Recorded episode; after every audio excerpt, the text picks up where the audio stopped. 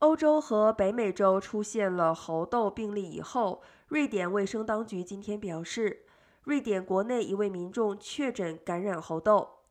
这种罕见的疾病症状通常是发烧、肌肉疼痛、淋巴结肿大、畏寒疲倦，还有手部和脸部的皮疹。瑞典公共卫生局透过声明表示，斯德哥尔摩地区一位民众已经证实感染猴痘。瑞典公共卫生局还表示，这名患者没有严重的病症，已获得治疗。瑞典公共卫生局的传染病医师兼调查员松登在声明书中指出。我们仍然不知道这个人是在哪里被感染的，目前正在进行调查。